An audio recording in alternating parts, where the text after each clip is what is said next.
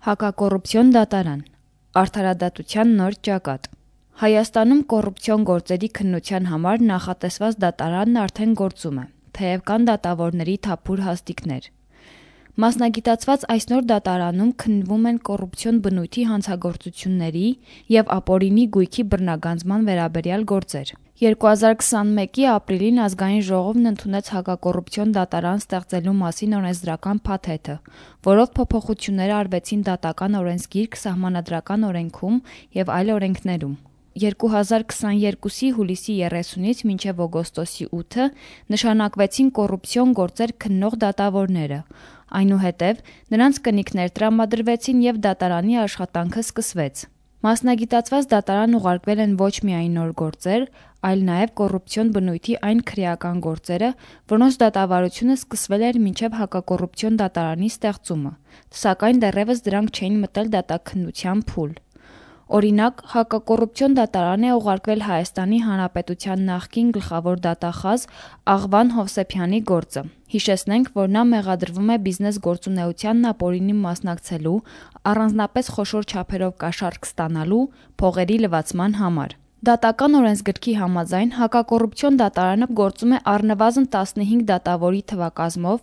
որից առնվազն 10-ը պետք է լինեն կոռուպցիոն հանցագործությունների վերաբերյալ վարույթներով մասնագիտությամբ, իսկ առնվազն 5-ը հակակոռուպցիոն քաղաքացիական գործերով մասնագիտացմամբ դատավորներ։ Ներկայումս, սակայն, մասնագիտացված դատարանի առաջին ատյանում այս պահին աշխատում է 11 դատավոր՝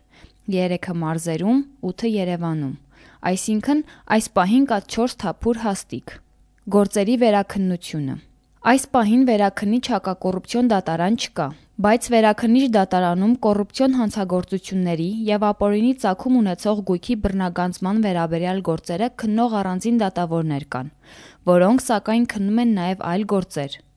Համաձայն Դատական օրենսգրքի 28 հոդվածի առաջին կետի, թե վերաքննիչ, թե քրեական, թե վերաքննիչ քաղաքացիական դատարաններում կոռուպցիոն բնույթի գործերով դատական ակտերը վերանայում են առնվազն 6 թվակազմով առանձին դատավորներ, այսինքն ընդհանուր առմամբ կոռուպցիոն բնույթի գործերով զբաղվող առնվազն 12 դատավոր պետք է լինի։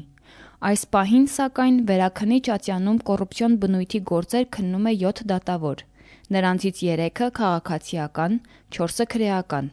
Կա դատավորի 5 թափուր հաստիք։ 2022 թվականի սեպտեմբերի 23-ին Արդարադատության նախարարությունը հանրային քննարկման է ներկայացրել Վերաքննիչ հակակոռուպցիոն դատարան ստեղծելու մասին օրենսդրական նախագիծ,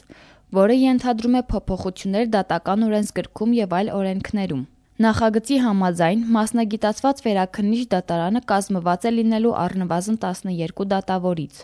որոնցից առնվազն 6-ը զբաղվելու են կոռուպցիոն հանցագործությունների վերաբերյալ գործերով, առնվազն 6-ը հակակոռուպցիոն քաղաքացիական գործերով կայացված դատական ակտերի դեմ բողոքների քննությամբ։ Այսինքն, Վերաքննիչ հակակոռուպցիոն դատարանում կոռուպցիոն հանցագործությունների գործերով կայացված ակտերի վերանայման գործերը բաշխվելու են միայն կոռուպցիոն հանցագործությունների քննության մասնագիտացմամբ, իսկ հակակոռուպցիոն քաղաքացիական գործերով կայացված ակտերի վերանայման գործերը միայն հակակոռուպցիոն քաղաքացիական գործերի քննության մասնագիտացմամբ դատավորների միջև։ Վճռաբեկ Ատյան. Վճռաբեկ դատարանում ստեղծվել է հակակոռուպցիոն պալատ, որն ըստ Դատական օրենսգրքի 30-րդ հոդվածի պետք է բաղկացած լինի 10 դատավորից։ Այսինքն 2-5 դատավորից բաղկացած կազմով են քննվելու գործերը։ Մի կազմը քննելու է քաղաքացիական, մյուսը քրեական գործերը։ Այս պահին սակայն յուրաքանչյուր կազմում աշխատում է 3 դատավոր, եւ Վճռաբեկ հակակոռուպցիոն պալատում կա ընդհանուր 4 դատավորի թափուր հաստիք։ Նշենք, որ Վճռաբեկ դատարանի վարույթում գտնվող այն քրեական գործերը, որոնք կոռուպցիոն բնույթ ունեն, փոխանցվել են Վճռաբեկ դատարանի կոռուպցիոն հանցագործությունների գործեր քննող կազմին։ Դատավոր Սերգեյ Չիչոյանը հայտնում է, որ հուլիսի 1-ից իրենք արդեն աշխատում են։ Յուրաքանչյուր դատավորի վարույթում մոտ 10-15 գործ կա։ Ինչ վերաբերում է քաղաքացիական գործեր քննող կազմին, ապա նրանք դեռևս նոր են գործեր ստանում։ Ապօրինի ծագում ունեցող գույքի բռնագանձման վերաբերյալ գործերը առաջին ատյանի դատարանից դեռ պետք է հասնեին Վճռաբեկ ատյան։ Ամփոփելով նշենք, որ այս պահին կոռուպցիոն բնույթի գործեր քննող դատավորները 24-ն են։ Կա 13 դատավորի թափուր հաստիք։ Դատավորները Դատավորների նշանակումից հետո քննարկումներ սկսեցին նրանց կենսագրական տվյալների վերաբերյալ։ Հիմնականում նշվում էր այն, որ մի մասը ունի պատշաճ փորձ դատավոր աշխատելու համար։ Դատական իշխանության պաշտոնական կայքում հրապարակված են դատավորների կենսագրությունները եւ նրանց մասնագիտական գործունեությունը։ Իրավաբանական գիտությունների դոկտոր պրոֆեսոր Սամվել Դիլբարյանը կարծում է, որ հակակոռուպցիոն դատարանի դատավոր պետք է ընտրվեին դատավորի փորձ ունեցող մասնագետների շրջանակից։ Իդեպ, երբ դեռևս նոր էր նախատեսվում ունենալ հակակոռուպցիոն դատարան, օրենսդրական փոփոխությունների փաթեթի հակիրճ բնութագրում նշված էր.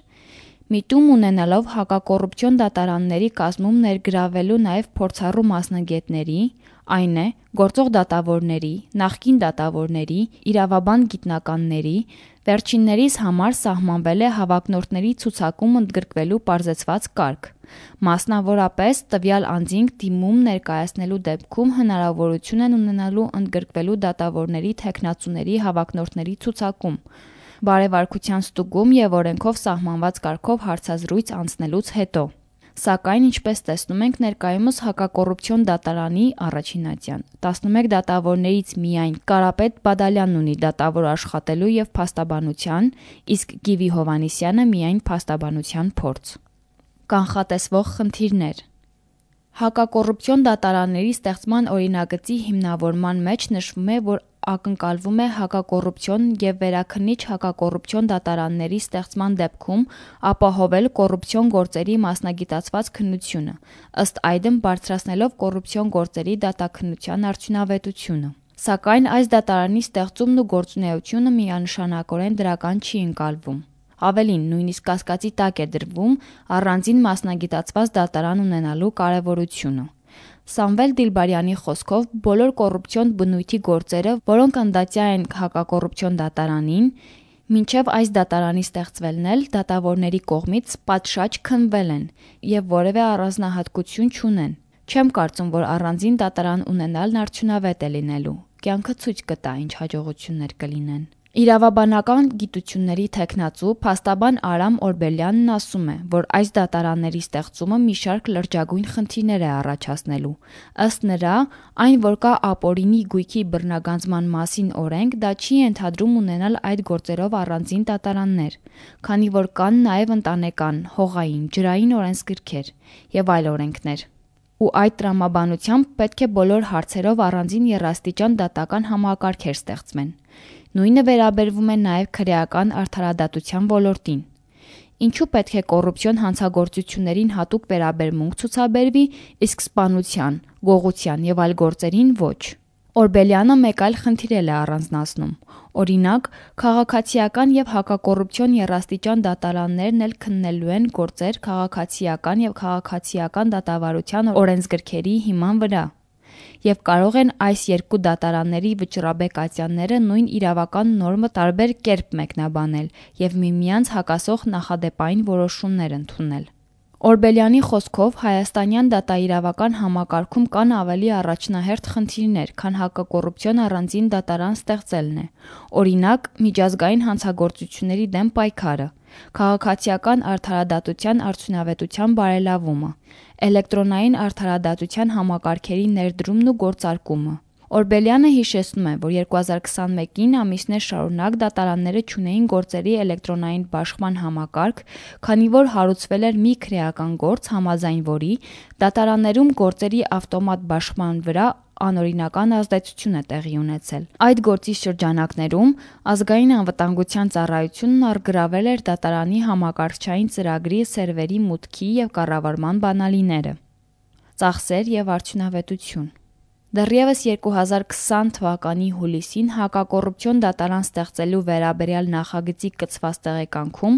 Արդարադատության նախարարությունը 2021-ից 23 թվականների համար նախատեսել է հետևյալ նախնական ծախսերը. աշխատավարձ, կոմունալ, գրասենյակային ծախսեր 3 միլիարդ 339 միլիոն 529 հազար 900 դրամ, շենքային պայմաններ 2 միլիարդ 800 միլիոն դրամ։ Դատարանների տեխնիկական հագեցվածություն 198 միլիոն դրամ։ Դատարանների տրանսպորտային հագեցվածություն 21 միլիոն դրամ։ Ընդհանուր 6 միլիարդ 358 միլիոն 529 հազար 909 դրամ, շուրջ 17 միլիոն դոլար։ Միևնույն ժամանակ այս նույն տեղեկանքներում չկան հաշվարկներ, թե առանձին դատարան ունենալն ինչ չափելի արդյունքներ է գրանցելու։ Օրինակ, կոռուպցիոն ինչ տիպի եւ քանի գործ է քննվելու եւ դրանց արդյունքում ինչ մուտքեր են ապահովելու պետական բյուջե։ Ինչ արդյունք է գրանցվելու կոռուպցիայի դեմ պայքարում։ Քաղաքական ենթատեքստ. Հակակոռուպցիոն դատարաններ ունենալու հանրային քննարկումների ժամանակ հաճախ լսվում է այն միտքը, որ դրանց նպատակը նախկին պաշտոնյաների հանդեպ հետապնդումներն ու նրանց գույքի բռնագանձումն է։ Օրբելյանն այս դատարանների ստեղծումը խնդրահարույց է համարում նաև հաշվի առնելով քաղաքական իշխանությունների հայտարարությունները։ Հարցազրույցներից մեկում քաղաքական իշխանություններն ասում են, քննիչներից մեկին հարցրել են. «Գործերն ինչու չեք տանում դատարան»։ Ասում են. «Տանենք դատարան, դատարանը գործը փչացնի, ու դրանից հետո ստեղծվում է հակակոռուպցիոն դատարան»։ Դրան հետևում է Գագիկ Ջհանգիրյանի բարձրագույն դատական խորհրդի արդեն նախկին նախագահի հարցազրույցը։ Ասում է, երբ ես զինդատախազ էի, դատավորներին ես էի ընտրում, որ գոնե այդ քրեական գործերով նորմալ որոշումներ լինեին։ Այսինքն դատախազն ընտրում էր դատավորներին։ Սամվել Դիլբարյանը սակայն այս գործընթացում քաղաքական դրդապատճառներ չի տեսնում։ Նրա խոսքով Հայաստանը վավերացրել է ՄԱԿ-ի կոռուպցիայի դեմ կոնվենցիան եւ ստանձնել պարտավորություններ արդյունավետորեն պայքարել կոռուպցիայի դեմ։ Պետությունը պարտավորություն ունի կոռուպցիայի դեմ պայքարելու, որը յուրաքանչյուր ժողովրդավարական պետության առաջնահերթ խնդիրն է։ Այսինքն, այդ դատարանները ոչ թե ստեղծվել են նախկինում տեղի ունեցած հանցագործությունների, այլ ընդհանրապես կոռուպցիոն բնույթի ցանկացած հանցագործության գործերով արդարադատություն իրականացնելու համար։ Հեղինակ Արաքս Մամուլյան Հոդվացի ձայնագիր տարբերակը ոդքասթների ձայնագիր բաժնում